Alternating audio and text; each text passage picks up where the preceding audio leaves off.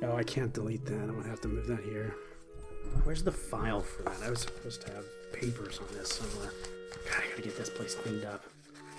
This is ridiculous. Look at the mess. Ah, this is all my fault. How many shelves are here? 17 shelves? Who has 17 shelves? That's why we don't have land wars. Whoa, whoa. Hey, What's going on in you here? guys. I'm, I'm trying to clean up, man. There's, uh, I've got like over, what is this? Seven oh you know what? I have a whole season of actual play here that could be airing. Oh, Justin, I'm so sorry. I'll have to get that added in. Wait, wait. You mean Justin Lowmaster? Yeah, he he sent me some good stuff, and I just I've been remiss about reviewing and putting it out. What? Well, it's the Edit Bay 9000, and it's looking like it's the, the the trash compactor 9000. There's too much stuff in here. Jeff, oh, I, I I put you in charge of this important piece of equipment in my absence, and, I and know. this this is what you've done with it. Hey, I had to like pull things off the shelves so I could figure out where things were organized. There- There's not even a Dewey Decimal System in here. Well, you know, sometimes we just need a little spring cleaning in here, Jeff. Yeah, it is a good season. Spring is in the air. Welcome to Game Store Prophets, where we talk about God, gaming, and groups. I'm your host, Jeff Romo, full of that sunshine, and with me, like a ray of sun himself, Mr. Daniel Fisher. Hello, Jeff. How are you today? Tippy tappy with a song of my heart. Listen to all that sibilance. You know what? We have somebody special in the house today. Somebody that doesn't get to come onto the show very often anymore. I know, I know, and and I'm I'm really happy about it. So everybody, uh, a warm welcome to your friend and mine, Mr. Sunshine himself, Mike Perna. Whoa, whoa, wait. I thought it was Sean. Sean. no, no, no, no, no, no, no. Am I the only one when Jeff was introing suddenly felt like you were transported into that scene in Monty Python and the Holy Grail in Swamp Castle? And looking Jeff just looking out over the window and he just Exactly. has to I want to sing. no, no, no, no, not doing any of that. Uh, Put turn off the music. Well, of course, Michael. Of course. Any opportunity we have to look back on things of the Monty Python variety, it's a it's a good day. It's a real good day. It's good to be back with you, gentlemen. Let me just say, I'd love to say that I have many varied exploits in gaming, but I don't. I mostly have app games because uh, the reason I haven't been with you, gentlemen, is because my schedule is ridiculous. However, I will say that and this this isn't like a big deal, so it's not going to. We're not like skipping ahead to on the horizon or anything. But I have not one but two upcoming D&D games. Wow. One of which I'm running and one of which I am participating. I'm very excited about that fact. I'm very excited because soon I'll get to be in a Dungeons and Dragons game that I'm not running. It's always great when you're when you're the the I don't know, the local GM and suddenly somebody's like, "No, I want to run a game for you." You're like, "Re- "Really?" Yeah, I'll do it. I, I don't even think I pause for a really. I just say, okay, Yes. Done. done. That's awesome. They start saying they start saying I want to run, uh, and I'm a yes. I owe you a legitimate uh game where I DM for you because our the beginning of the uh Numenera game that we put like two videos worth of stuff on was right around when my insanity started. So Yeah. it kind of that that Yeah. campaign was kind of dead on the vine. I marked it on my ledger. Don't you worry. It's there. it's there. but I can actually jump in and kind of give a little quick little bit of announcement in case anybody missed it. If you don't know, due to the rampaging success of season one of The Glass Dagger, uh, we actually opened up a brand new podcast feed. That's right, folks. Inroads plays the podcast. I was impressed that people were buying shirts for it. I mean, did we really get some fans on that? We actually have had multiple people buy Dragon Scout t-shirts and I worked really hard on that design, Daniel, so I want you to not be so surprised that somebody wanted them. All right, first of all, I haven't seen the shirt.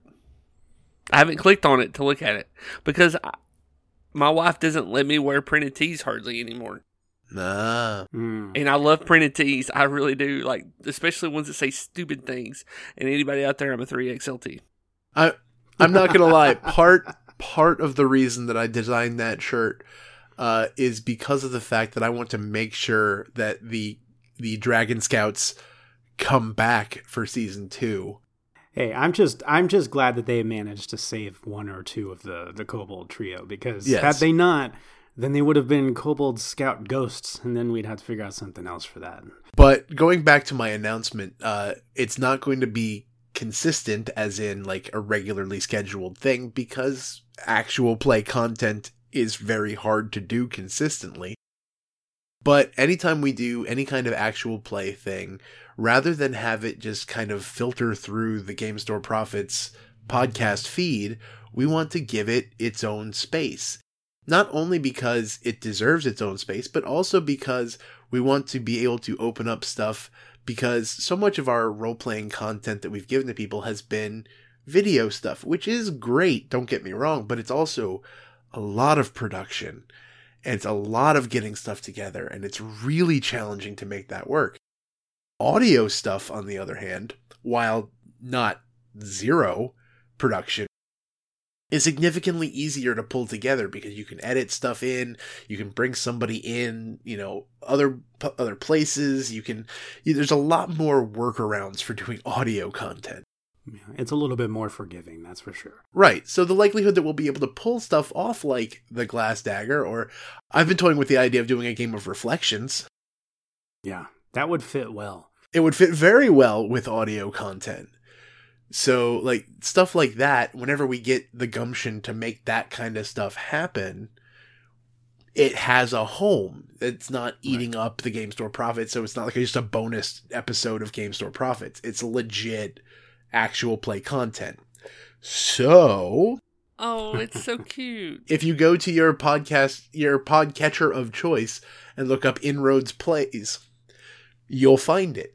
And that way, if you just make sure that you subscribe to that channel, whenever we put out any kind of role playing stuff, any kind of actual play content, you will be there to to get that if you make sure that you subscribe to that channel. And a great thing too is that season one is now there and available. And good thing too, uh, a little bit of a preview, preview of a preview of a preview.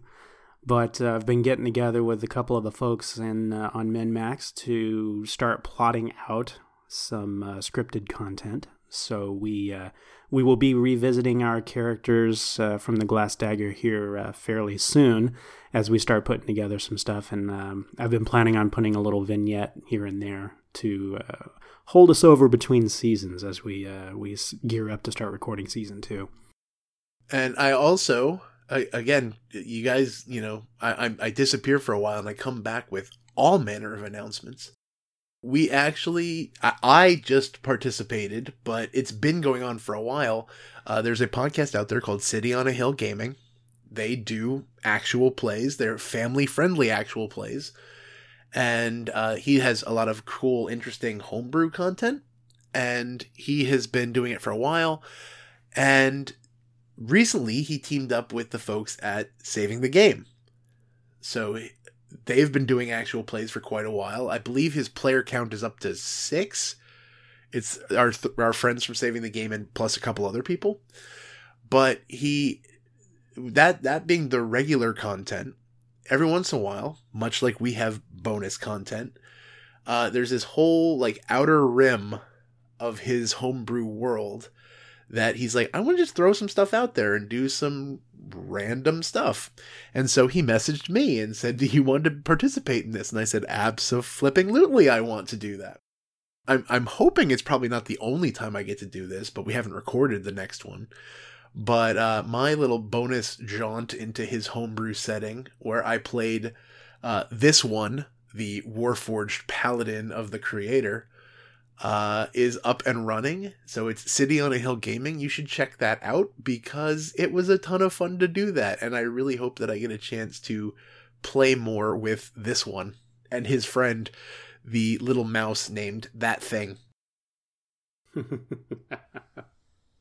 no, it's a it's a good show, and if you wanted to maybe know a little bit more about the Game Master, he's uh, he's actually guest starring on the latest episode of uh, Saving the Game.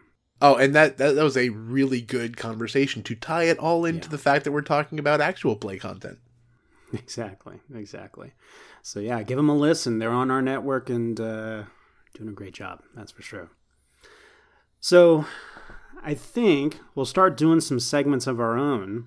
Yes. Which, uh, I, I, I, I know you're you're tickled pink about, and we're we're working on a couple of other items that we'll uh, we'll start kind of dusting off and and trying some things out here and there. It's like after eight years and 200 episodes, we finally grew into a legitimate podcast. I know that uh, TR had a great idea about having some polls out on their Facebook group in the, uh, in the tavern to be able to, you know, pick the minds of the regulars to see if there's certain things they want us to talk about or questions they want us to answer while we're on the podcast. So start looking for those as we uh, as we post those up, and we'll have uh, have a brief segment where we'll answer some questions from uh, the regulars or from the fans.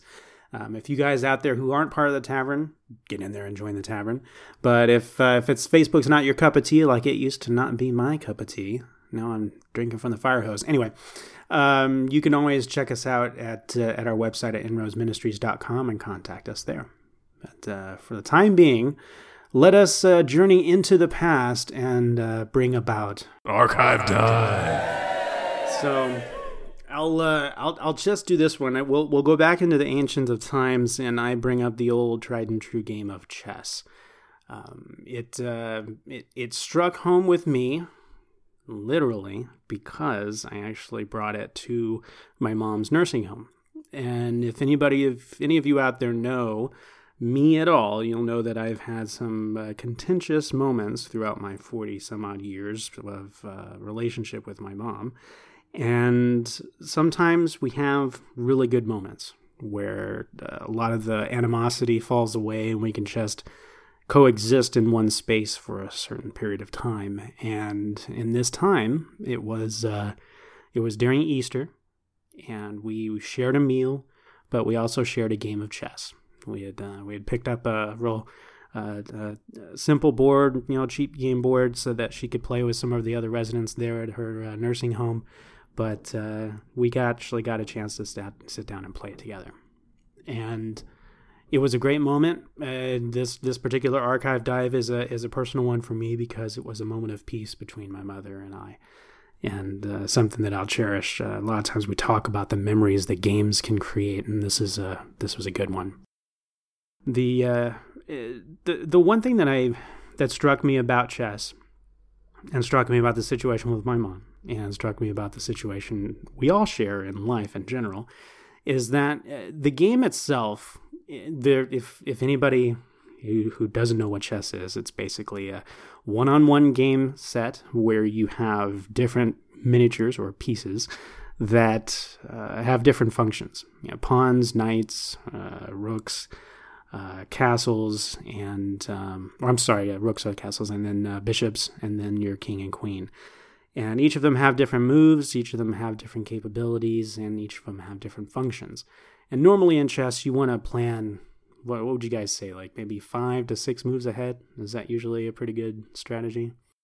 I'm absolutely amazed by chess because to play chess, like the grandmasters, the guys who are like absolutely phenomenal at it, literally have move sets memorized. I was listening to yeah. an I was listening to an episode of uh, which podcast? It was one of the NPR podcasts, and uh, they were interviewing a chess guy, and they were literally kind of watching the the current championship or whatever it was at the time, and there's a point where you know these people who are recording every move that it that happens in these chess games and it, it took like like 15 minutes before they finally had a move that hadn't happened before.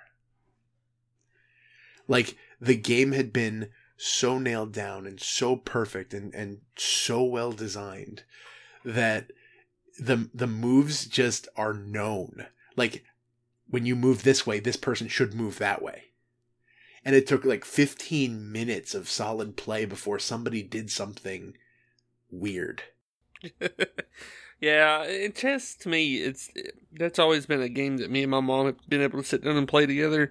She was the one that actually taught me how to play, and um, it was my uncle that taught her how to play when he got out of prison. That's where he picked it up at. But yeah, it's it's been a good game for me and my family too. I always say it's the first war game. And for for those of us who aren't grandmasters, and we we usually you want to try and think a few moves ahead, but sometimes when again when you don't have the the patterns memorized, that sort of thing, uh, you you have to reassess.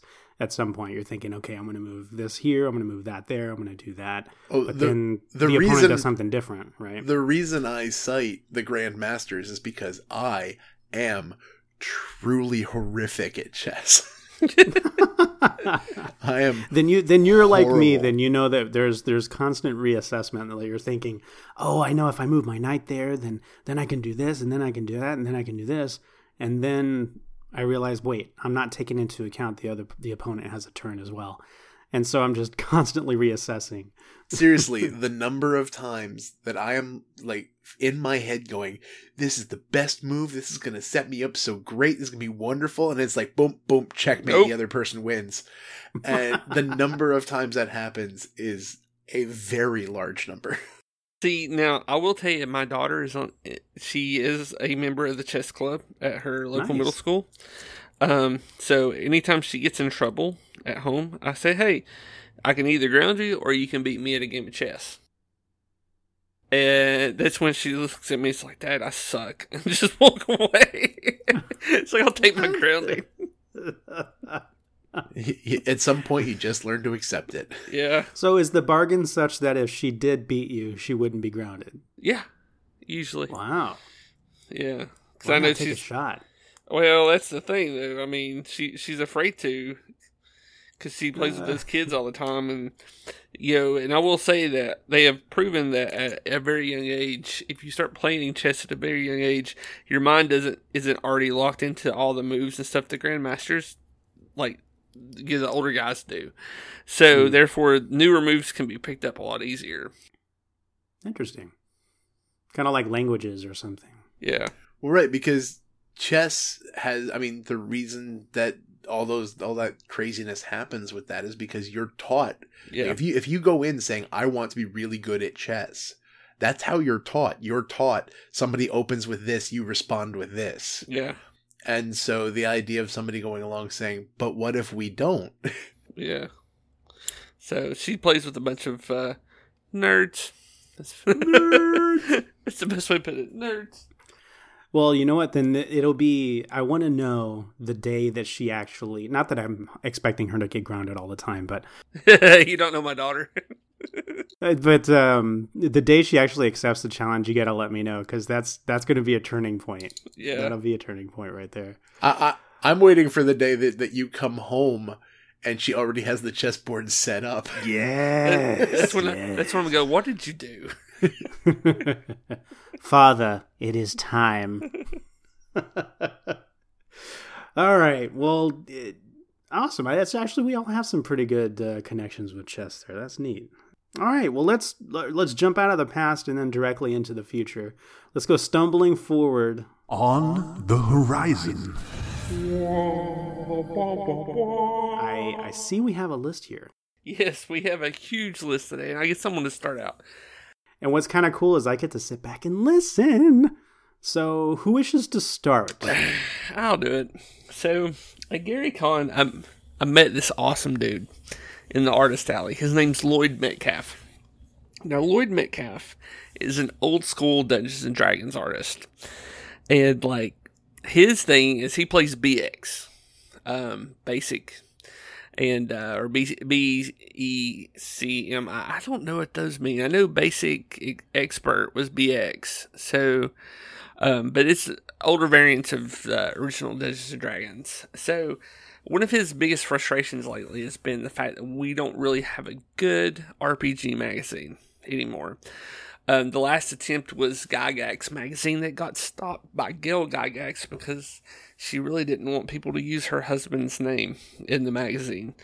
Yeah, it was her stepsons that were actually running the magazine, so I don't know else up that politics, but we'll just won't discuss that at the moment. But anyway, so we have maximum HP. First issue comes out in June. It's going to be old school D and D first edition, OSR stuff like that. But it's going to be a monthly subscription. You can either go digital for three dollars or in print for six. So I, the first issue I got was for three bucks. See how it is. If it's worth it. I mean, heck, he does ad space for fifty dollars for a half page ad. And you're not you're not putting your neck out for three bucks. You might as well. Yeah, yeah, I know. So, and Lloyd's a pretty good dude. So I'm very excited about that, and we discuss it in length a little bit. So, Mike, do you want to go next? There's part of me that wants you to just get the next one out of your system because we all know that like it's bubbling over. well, yeah, okay. Anyway, so the last episode I was on, which was episode 200, I mentioned that we are going to have the Fantasy Grounds Kickstarter for the Unity upgrade. It has kicked off today. Today we are recording on May 1st, and today was the first day of the Kickstarter. It is already funded. It was funded within the first hour the this is just an upgrade. It's and to me, I had to justify it by saying this is Fantasy Grounds 2.0. So we're buying a version two of the software, and for sixty bucks, to me that was a good good deal. Yeah. We're getting a lot of really good upgrades for this. It's going to be Unity, which means it'll work on Mac, on Linux. Um, it's going to use less less resources and things like that. But anyway, so yeah, it did kick out. Um, there's different tiers that you can purchase in on based upon how long you've had your Fantasy Grounds license. Um, the way they did it, the older your account is, the more you have to pay because of the fact that you've had it longer, and they didn't want the people that had just purchased the Ultimate license to have to, you know, pay a large chunk of money. Which I'm okay with that, especially considering. That's an interesting perspective. I, I actually kind of agree with that because of the the distance of pay. I know that usually being a being somebody who's kind of first to the first to the catch is usually the one who kind of benefits the most, but that actually makes sense. Well, the comment I made originally was they have me buy the D twenties, so because I've got a lot of I have a lot of books through them. I bought I buy a lot of my uh, stuff digital through uh, Fantasy Grounds, so um, I mean to keep my collection relevant re- refresh my my memory here, and and definitely not going for a knock against it because I'm excited as as you are. Uh, the is is there is there space in this new Unity platform to be able to handle mobile, or is it? You mentioned Linux and and, and Mac. If you have a, a mobile device that that runs straight Linux or mm. like my tablet is a Windows tablet, so therefore I can okay. run it on there. Um, gotcha. At the moment, they are not looking to go mobile as far as phones. They right. said that it's going to be in the future. It's on their it's on their list, but right now, no. And and and the only thing I, I mean, the one thing I can think of is just because Fantasy Grounds is such a robust system. Actually, I don't think it would be. Um, the really? the issue that, and I've actually talked to Doug about this before that. Um, make a mobile version, but make it for the player only. The DM has to run a PC variant.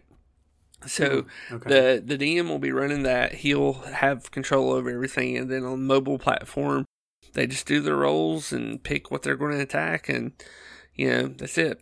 Okay. I mean, I play mobile on Roll Twenty. I mean, is there are there any thoughts about linking it to like D and D Beyond or something, like being able to port files? No.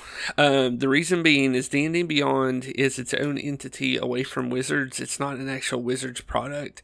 It's another oh, company. Right. Um, so therefore, D and D Beyond does their own thing. Uh, they're actually working on their own uh, tabletop at the moment. Uh, hopefully it'll come out in the future. I don't know how well that's going to be, but um, recording. Um, yeah, yeah. So, um, but yeah, the, the um, that Beyond will be out eventually with theirs, but I, I don't think it'll be as good as Unity because Fantasy Grounds has been doing this since 2009. All right, are are are we done? Have have you have you gotten away from all of the the wonder that is Fantasy Ground? Have it's nice to see some tropes have not gone away in my absence. Well, no, I mean, well, you realize that me and Jeff don't argue over it anymore. That is true. The Well, that's the because pe- we also found a, a stepchild that we might be able to share. Oh yeah, and it's amazing. Oh my gosh. We'll talk about that some other time. Yeah, but and, and that that's actually going to be a, a we're going to do a. Uh, we're not going too much into it. We're, I've got to contact the developer. I haven't had time, but we're going to do a thing with the developer on this, and we're going to let them show off their product. So, um, we're going to do a video uh, podcast or a video vlog or whatever on that one. So hopefully soon Nice. I'll get that set up, and then. But yeah, no, me and Jeff have come to a happy little medium. You know, he doesn't knock it. I don't knock his. I'm actually getting ready to play one of his games on Roll Twenty, and I haven't had any complaints about it. Oh, out of the ape. anyway, Looking forward to it. All right, Mike, take it away, man. Just before he reclaims it, go, go. All right. Now, the last time I was here, you know, post your introduction of On the Horizon, y'all gave me grief about the fact that I'm the board game guy and I didn't talk about a board game. In fact, I talked about Arcana of the Ancients, which, by the way, my wife, being a beautiful and wonderful human being, uh, made Arcana of the Ancients our anniversary present. what? That's so sweet. uh, That was beautiful. so I will be I will be getting that glorious book. But uh, I, I decided that this time I have to make up for that by bringing lots of board games. There you go. Now, to be fair, uh, a lot of these, you know, they're still in the the not really announcing stuff phase of life because Gen Con is still coming up and the the big lists of what's coming out and what's available at Gen Con still haven't gone out yet as as we're recording anyway. So there's nothing like super huge, but stuff that I really wanted to make sure that we talk about. But pretty much one of them is actually fairly good big news for board gamers and two of them are just big news for me. Let's just let's just put it this way. It like like two like like one of my favorite IPs ever and one of my favorite games ever recently made announcements. So uh the the one of my favorite games announcements is a sad one actually because Plaid Hat Games recently announced that with the upcoming two new Phoenixborn decks that they're going to be releasing, those are the last two Phoenixborn decks that they're going to be releasing. The Ashes line is done. They have stopped. Thank goodness. You're you're a terrible person. You're you're mean, and I don't like you. So mean, Wait, so mean spirited. I'm, so I'm just mean-spirited. I'm just giving you a hard time, Mike. I love know. you. I know. Uh, I have said it before. I will continue to say it. Ashes is my favorite head to head game. It is probably my favorite card game. And it is even one of, I, I can't say it's like top two player game, but it's, it's up there, man. I love Ashes a lot. And because I haven't been here to talk about it recently, I will just give you a very brief overview. If you're listening to us now and you started listening to us in my absence, uh, I will give you the brief overview. It is a head to head card game, much like your Magic the Gathering. You are summoning allies and casting spells from cards. But unlike that game, and unlike many games that came after it, the energy that you use to play those cards do not come from other cards, they come from dice. And so you are playing as a Phoenixborn, uh, a person who has been imbued by the the death of the Phoenix, which is the mythical creature, uh, with certain powers. And at the, the to really really reduce the story of the Phoenixborn, uh, it's Highlander. You are all all the Phoenixborn are trying to take out the other Phoenixborn to absorb that much more power of the Phoenix and become that much more powerful. Some of them are doing it for honorable reasons, to defend their people, to, you know, bring peace and unity, and some are really, really not. some of them are very, very angry and twisted. Uh, I'm just gonna put it out there. You can go ahead and get the the base game and experience uh, Jessa and her blood puppets. Like some of them are very not nice, but uh, they have been continually releasing extra decks, and with these last two, it will be the last of them. And I I'm really I understand because in a world full of two player games and, and they're even releasing other two player like uh, Clash of Clans, not Clash of Clans, uh, Crystal Clans. Sorry, uh, Crystal Clans is coming out, which is something that that they're it's another head to head game that Plaid Hat's doing, uh, and in a world of of all sorts of different card games, it's hard to maintain a presence in that space. So I completely get that the line is ending, but yeah, man, it hurts. I I love this game. This artwork is literally this is a game that I point to that says that board game and card game art is at another level. Fernanda Suarez can do no wrong as far as I'm concerned. But um yeah, that I'm going to tell you that if you want to get into Ashes, now is a very good time because as they're wrapping it up, like if you're in Texas, there's a tournament coming out that uh, called the Complete Your Collection tournament. I, if I was in Texas, I would be entering it because the prize package for it is insane. But like it, it's just a really good game, and I'm sad to see it end. Uh, and I look forward to eventually getting every Phoenixborn that I don't currently own. And and uh, I, I think you might have mentioned it, maybe not, but the artwork on this is it's it's all Fernanda Suarez. It is entire. It's all her. She is phenomenal. Yeah, the the graphic design is great. The game is great. Everything's great. I love Ashes. I I you know Ashes till I die. Uh, please go look at that game.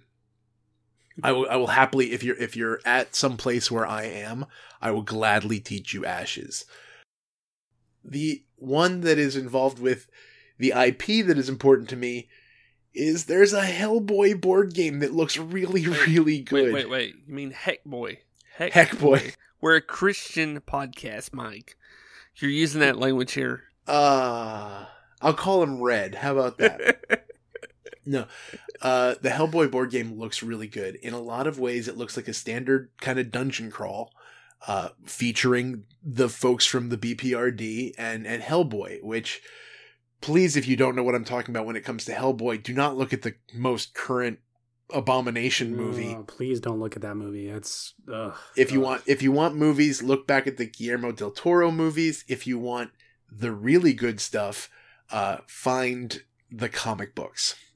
Uh, I I I think the reason that the current movie really hurts me is because it's based off of the Wild Hunt arc, which is absolutely amazing, and the fact that they made that movie off of it hurts me. But uh, I'm going to I'm not going to do that here. There are other podcasts where I can rant about and in board fact, game, board game, board game, board game. Yeah, in in fact, you know, here's a, a hint. Uh, uh, there has been another podcast that has reached out to me about Hellboy because they know how much I love about it. So there's probably going to be some some time in the not entirely distant future where you'll hear me talk about that. But um, the board game's really neat, not only because it takes this IP that I love and puts it in a dungeon crawler, but I'm really interested in the idea that you get a certain number of action points and you can actually kind of use those actions to rather either do separate actions, like separate smaller actions, like attack three times or do three things, or you can use those actions and kind of pile them up to upgrade the dice that you use. So making you're basically making your attack or or whatever you're doing the the damage that it does or the the chance of success increases. So you you're doing fewer things but you are upgrading your dice and I, am really interested in the way that plays out specifically, and I won't take too much more time with this one just because the game is a standard dungeon crawl, and if you're not as tied to the Hellboy IP as I am, it's a dungeon crawler. So let me let me ask you though, when you talk about upgrading your dice, Mm-hmm. so are you saying like as you level along, you use like larger dice for your rolls? You you se? use if, if you've ever seen kind of the, the the Fantasy Flight Star Wars kind of system, like the different types of dice have more slash bigger successes on them. Okay, because I mean, like Savage Worlds, the way it works is, um, as you level up, you buy bigger dice. Like you, if you you- you'll go from like a D10 to a D12 for an attack. No, it it's not that. It is it is more like the Fantasy Flight idea. Whereas, like, if you buy this dice, you might get one or two successes aside. Mm-hmm. If you get this die, it's like three, four, or ridiculous. Okay, like you alright. up you upgrade the the amount of successes you're going to get. right. Okay, makes sense. But yeah, I, I love it. It features the the old school Mike Mignola artwork, which is what made me fell in, fall in love with Hellboy at the at the first place. Uh yeah, I really want it. I want it bad. It it it yeah, they're they're doing pre-orders now and I want it. Uh in a piece of Kickstarter news, uh I don't I don't want to spend too much time on this because it's basically like if you love this game, this is more of this game. But uh as we're recording, uh, there's Terraforming Mars Turmoil. It's interesting because one, it's the first Terraforming Mars Kickstarter. Normally they just go straight to retail with it. Uh, the other reason that I want to point it out is because if you like Terraforming Mars is one of the top 10 games on BGG, like people love it Yeah, consistently. Consistently it Stephen Buonocore on multiple occasions has talked about it being his evergreen title like he can always reprint Terraforming Mars because it will always sell out.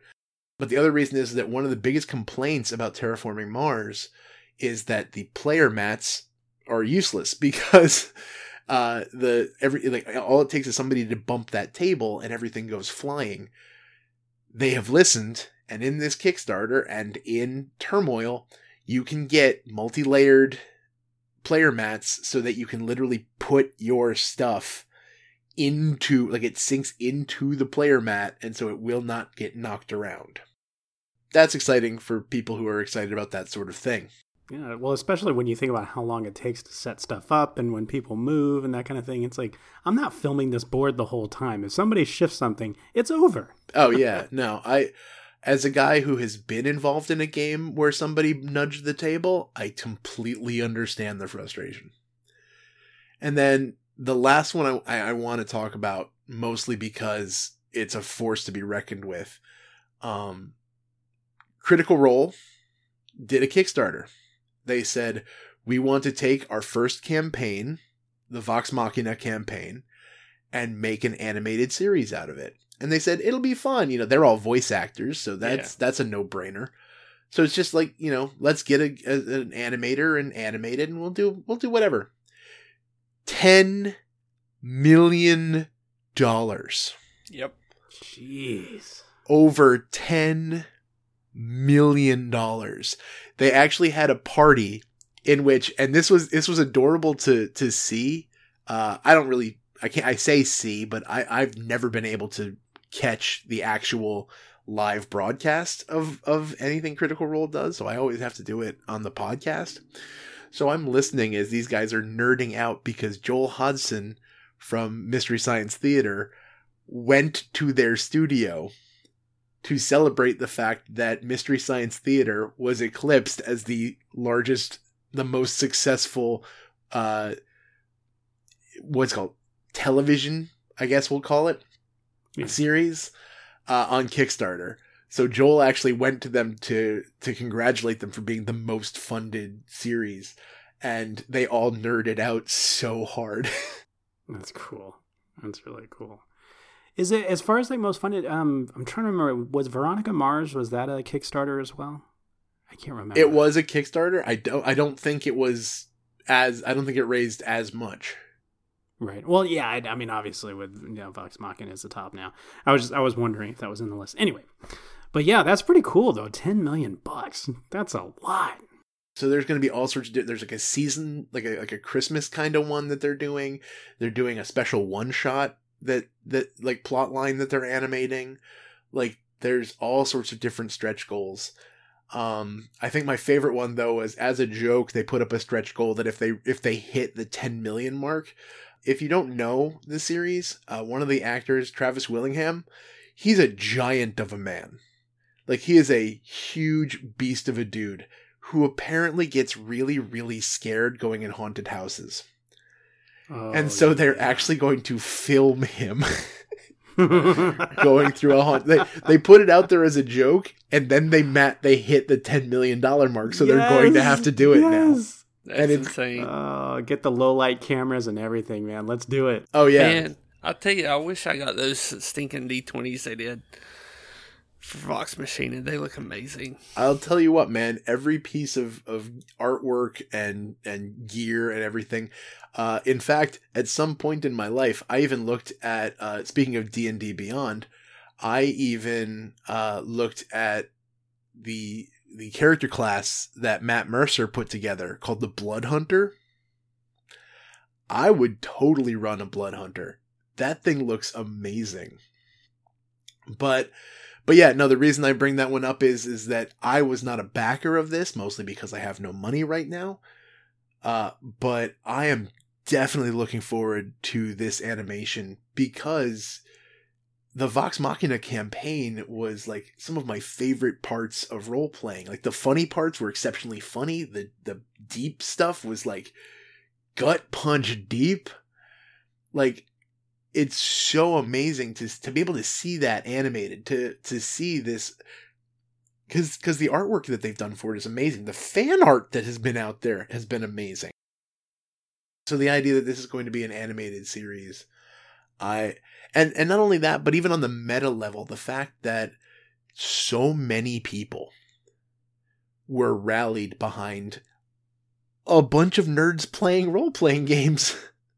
Because at the hmm. end of the day, that's like that's literally how they introduce it. It's it's a, bu- a bunch of nerdy voice actors get together to play D and D, and they decided to record it. That's literally how they opened the show. And the fact that such a force of nature that the the critters have become is is it's really interesting to me, and I, I love that that cool art is coming out of it. Yeah, yeah, for sure.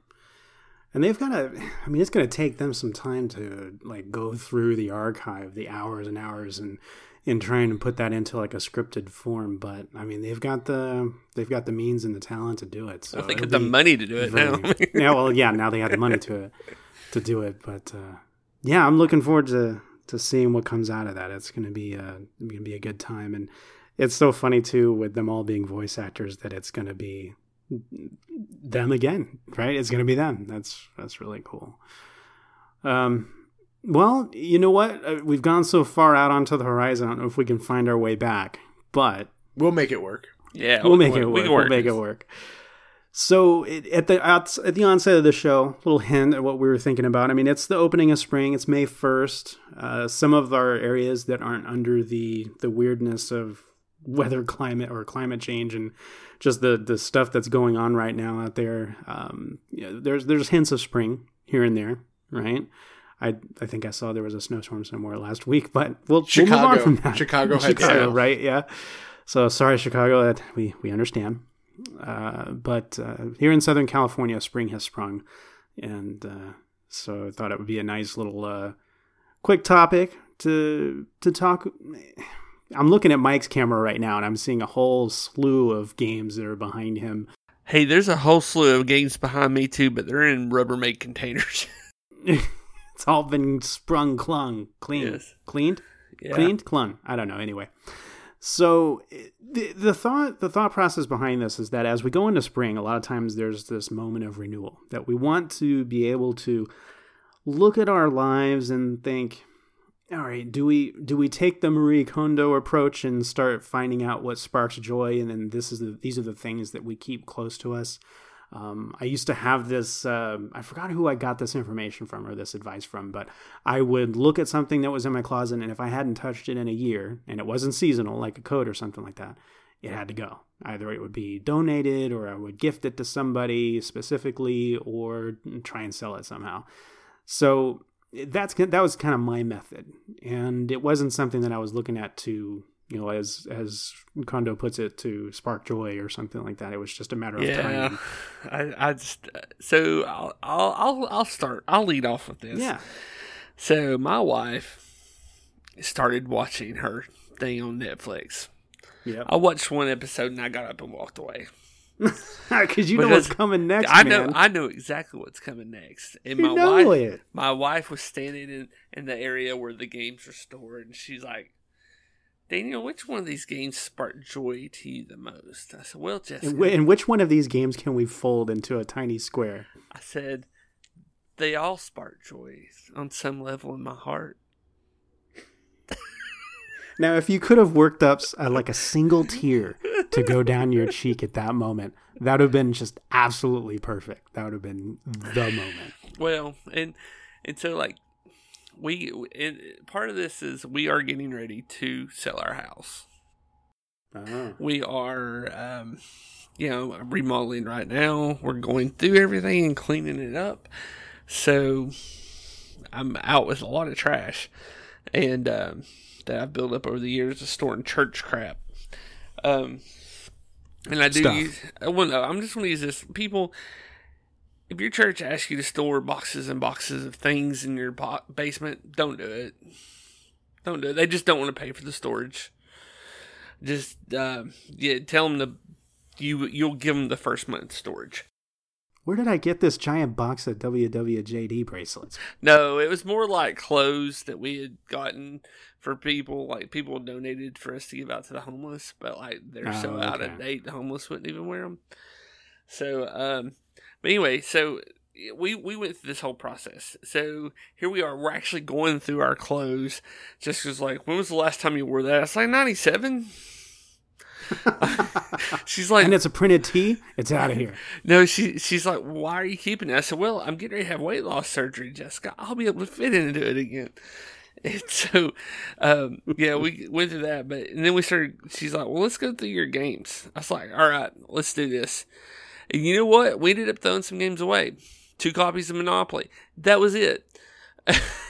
We could set that on fire for all I care. So- but yeah, I mean, but what I ended up doing was buying a lot of Rubbermaid containers, and um, because a lot of the games we don't, I don't get to the table, and that's mainly because they're the mobile library for me. So I take them to events, and so what I left on the shelf was the stuff my family actually plays. Okay. So now, now everything is like basically in a bug out box. Pretty much, yeah. I'm, I'm ready to throw it in the back of the car. What food? We don't need food. We have Parcheesi. Where are we going? we don't need food. Cheesy is in the name. We're good. But I did sell one game, and y'all are going to hate me for this. oh, which one? Hero Quest. You really? You did? I sold it to Sean. No, Did you? I'm- oh, you sold I'm- it to Sean. Okay, so it's got a good home. All right, that's good. Okay. that's good. All right, because we have to we have to vet the person who's going to buy it. And right? I gave We- him a know. really good deal on it. I'm I'm not gonna lie. If if I found my copy, like the one I played when I was a kid, as opposed to the one that I was given because some a, a very good friend of mine said, "You keep talking about this. You need to have it." Like I would feel bad getting rid of that copy, but if I if my dad like texts me and says we were cleaning out the basement and found this old copy of Hero Quest, that sucker would be on eBay so fast. Yeah, I mean, so, so okay, so Jessica's like, well, what do you? Uh, she said, this is one of your white whales, and I said, yes, it is, but it is a very good game to me. I love it, but my children don't love it, and therefore Yeah. they told me it was dumb and stupid when we played it, and that they never about want, that. yeah, and they never want to play it again. You And carry you carry a lot of hurt from that, Daniel. well, it's not really that. It's they're spoiled with modern games. right. And so, like, they don't know that we Oh. came from Monopoly being the only game in the house to Hero Quest. I've had I've had people borderline send me hate mail when I say that you know, as far as actual just gameplay, I keep Hero Quest around for the board. Yeah. Like, as far as actual gameplay, I wouldn't play Hero Quest anymore. Just because stuff has come along that has been built off of what Hero Quest and those type of games did. I had a copy of Mutant Chronicles, the board game, back in the day. I don't know if you ever saw that one, but they got. I have I and It was pretty and good. you know, it, it's just one of those things. You you can't get the kids to play them. What what's the point of having them? Yeah, and and when you have when you have a family that's enough to like fill a board game table, you want to get the games that everybody's going to play. You want to leverage that group. In our family, it's mostly card games, and it saddens me. Yeah. Well, you, you gotta you gotta go with it. You gotta go Yeah, with my son is, keeps so. bringing out these Ashes decks, and I keep throwing them across the room. you're, Oh you're a no! terrible person. You You're are you are the worst. You are the worst. mean person, and I don't like you. Now, actually, I'm, I taught my kids how to play Magic, man. Uh, because of the fact that it's free, uh, I have been playing Magic Arena, Yeah, I got my I got my account set up. By the way, and and I I I'm not gonna lie, I I still like Magic. I do too. There you go. Well, oh oh oh, it's magic. I mean, you know. Exactly. Uh, I can do it. You know, we're already running long Yeah. because you brought me back, and that's what happens when you put me into this mix. but uh, I think we could do a whole episode on my resurgence of love for Magic and discovering how to play with Planeswalkers because they weren't even a thing when I was playing Magic. That was back when I played Magic together, and ain't no such thing as a planeswalker. I had to explain to somebody how long it's been, and I had to look up when the the last expansion that I remember was. The last one that I remember was released in '97. Wait, wait a minute, really? Which Yeah. one was that? Wow. Uh, I forget what I even forget what it was. Like I, I, I remember I had I had the list in front of me. Gosh. Yeah, it was it was released in '97. For me, when it comes to the spring cleaning stuff, like I have a, a, a system, as it were, because it's hard because there are like I've I've often shared on this podcast that there are games that are currently on my shelf that are only there because other people like them. hmm right. Right. that that there are games that I have in my possession that if it was just me and my preferences, I would not own them Right. because I just don't care. How about that March of the Ants back there? I have I, I want to play it. I, I want to play March of the Ants. That's because it came from Luke Gygax. well, that's the added bonus. But uh, no, but I actually I really want to play March of the Ants. When somebody explains to me that it's it's it's basically Eclipse, but you're playing as ants, bring it on. yeah. Yeah. but like there's there's lots of stuff that I hold on to because of inroads, because of getting other people to table. So I can't just straight up get rid of them because I, I run gaming events. People consistently ask for these games, and so I have to have them. But at the same point, you know, even some of those I'll get rid of. I'll trade, or I'll sell, or both. Yeah, right. like I have no problem getting rid of stuff to clear space. Like I just got rid of a bunch of stuff you know tail end of last year some of which I loved but never got to the table. Uh the Lysites, our friends from Kara Games.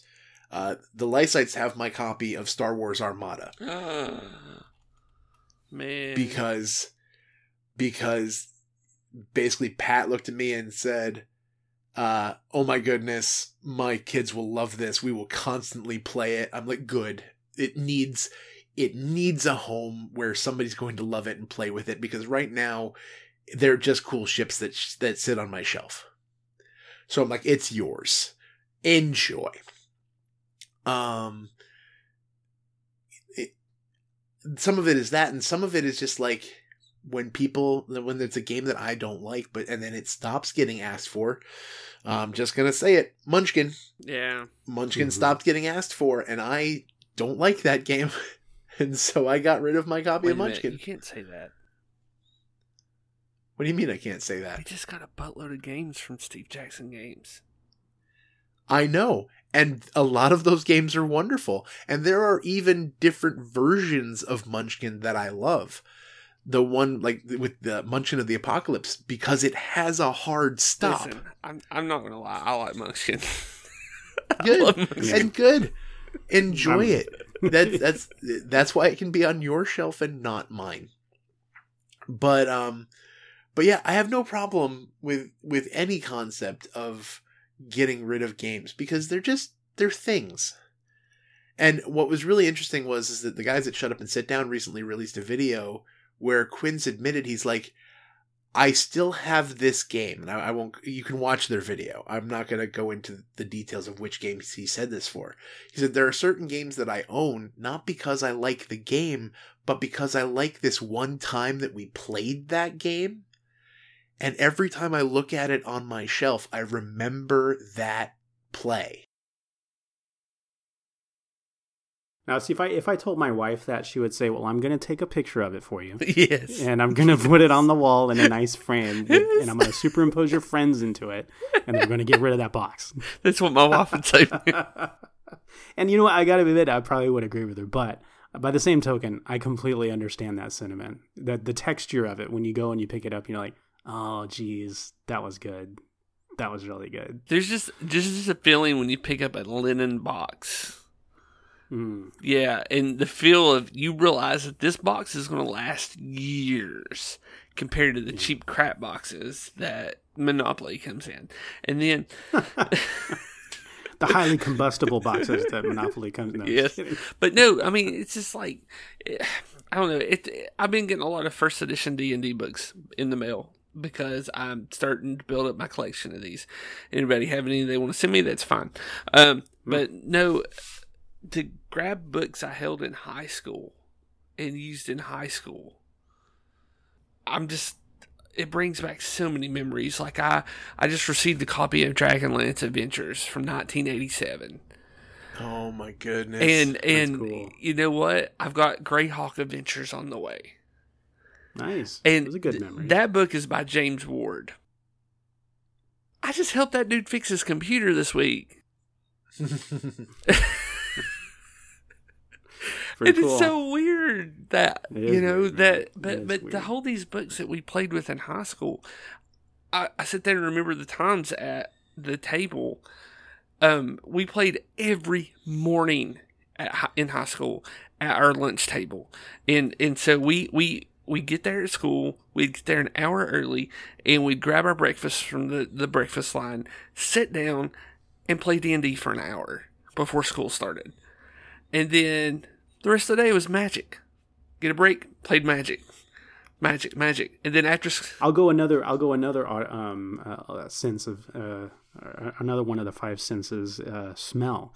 Mhm. Smell on certain games. So like I had a set of uh, first edition and second edition Shadowrun books that I think it was probably about five years ago. I, I went ahead and I sold um, I sold to a local uh, game store because there was like a resurgence in Shadowrun for some reason, um, especially for the even the old, convoluted rules. Anyway, I loved those books because they all smelled like cigarettes. And I know that sounds weird, but they smelled like cigarettes and tobacco because the place where I gamed was at a couple of my buddies' house, and they were and they were or apartment, and they were chain smokers. I would bring a set of clothes just to wear when I was there, and then I would change those clothes and leave them in the trunk of my car or in the garage or or whatever. And those would be my gaming clothes because they would always smell like cigarettes.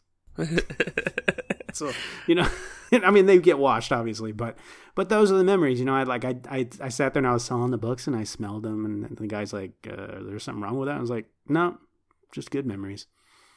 See, I had I had the I think I guess second edition Shadowrun book. It was a soft cover, but it had the the picture of the Decker and the the, the lady and the other guy, the ganger shooting up at the other people on it, and um, I I just remember it because it was in color. Yeah, and and and you know it's one of the books my mom made me burn in high school. But yet you know i had it you know but in yeah. i had in my hands. I, I I read that book religiously waiting for my friends to be like all right daniel run us some shadow run. Yeah. but yeah. Well, you know, it, I know there's not a lot of room left here for the turn, but there's there was a few sets of scripture that we had set up for this that was kind of uh, focused on the whole spring cleaning and that that kind of renewal time. And I actually like the direction this conversation went in because we're talking about like the different methods of how we, you know, quote unquote clean up. How do we kind of reassess our lives and, and say okay what's what's really important to us? And i think the definition of that changes over the years as we get older and we realize you know what's really cherished in our hearts. And um, uh, one of the passages i have is, uh, is genesis 8.22 which says uh, while the earth remains seed time and harvest cold and heat summer and winter day and night shall not cease. And you know time marches on. And we we go through cycles where we have different interests and we have um, different needs.